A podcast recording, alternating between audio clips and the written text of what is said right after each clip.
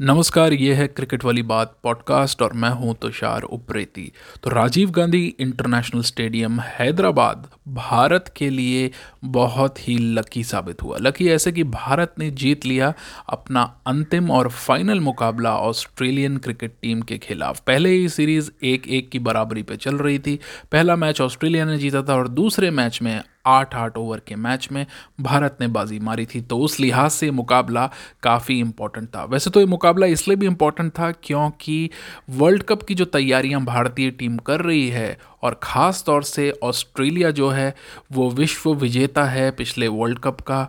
तो उस लिहाज से ये मुकाबला बेहद अहम था, ये सीरीज़ बेहद अहम थी और भारत ने इसको जीत कर कम से कम अपनी दावेदारी तो पेश कर दी है। तो इस मुकाबले की जो ख़ास बात थी, वो दो खिलाड़ी रहे, वो थे पहले अक्षर पटेल, जिन्होंने अपनी गेंदबाजी से इस पूरे चुनौतीपूर्ण मुकाबलों में प्लेयर ऑफ़ द सीरीज़ का खिताब जीता।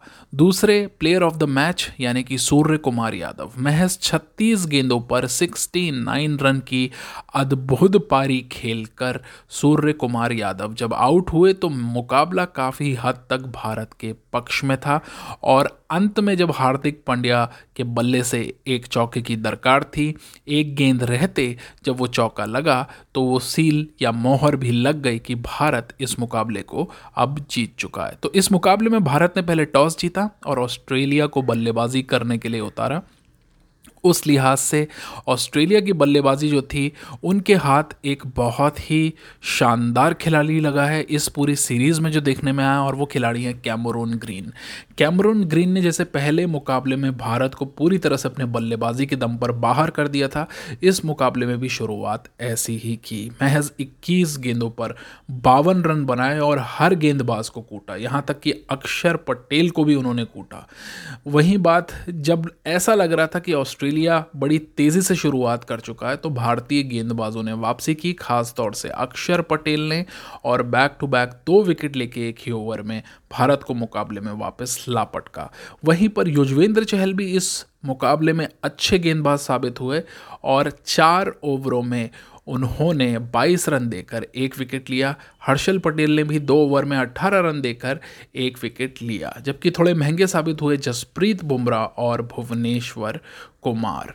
तो जब ऐसा लग रहा था कि ऑस्ट्रेलिया बहुत तेज़ी से शुरुआत कर चुका है और भारत ने ब्रेक लगा दिया था तो अंत में टिम डेविड ने 27 गेंदों पर चौवन रन और डैनियल सैम्स ने 20 गेंदों पर 28 रन ठोक के ऑस्ट्रेलिया को एक सौ छियासी रनों के सम्मानजनक स्कोर तक पहुँचा दिया। इसे चेस करने जब भारतीय टीम मैदान पर उतरी तो भारतीय टीम के के राहुल जल्दबाजी में आउट हो गए। और कुछ वैसा ही हुआ, रोहित शर्मा के साथ भी, जो एक अच्छा बड़ा शॉट लगा चुके थे, लेकिन उसके बाद अपनी पारी को लंबा नहीं कर पाए। फिर कमान संभाली सूर्य कुमार यादव और विराट कोहली ने। और जब ये दोनों मैदान पर खेल रहे थे तो अद्भुत नज़ारा था। ख़ास तौर से यहाँ तारीफ़ करनी चाहिए विराट कोहली की भी, जिनकी पिछले कुछ दिनों से बहुत आलोचना होती आई है, लेकिन जैसे कमेंटेटर्स बार बार ज़रूरत से ज़्यादा तारीफ़ करते हैं या फिर ज़रूरत से ज़्यादा आलोचना करते हैं, वैसा ना करते हुए एक मध्य मार्ग अगर चुने तो सच में विराट कोहली इस मैच में बेहद अच्छे लगे, सधे हुए लगे। मैं ये तो नहीं कहूँगा कि वो पुराने विराट कोहली जैसे नज़र आए, लेकिन ये ज़रूर कहूँगा कि एक मैच्योर विराट कोहली, जो उस दिशा से आगे अब बढ़ चुका है और जो अपना खेल एक नए सिरे से खेल रहा है, वैसे वो मुझे नज़र आए। तो 63 रन उन्होंने बनाए 48 गेंदों पर।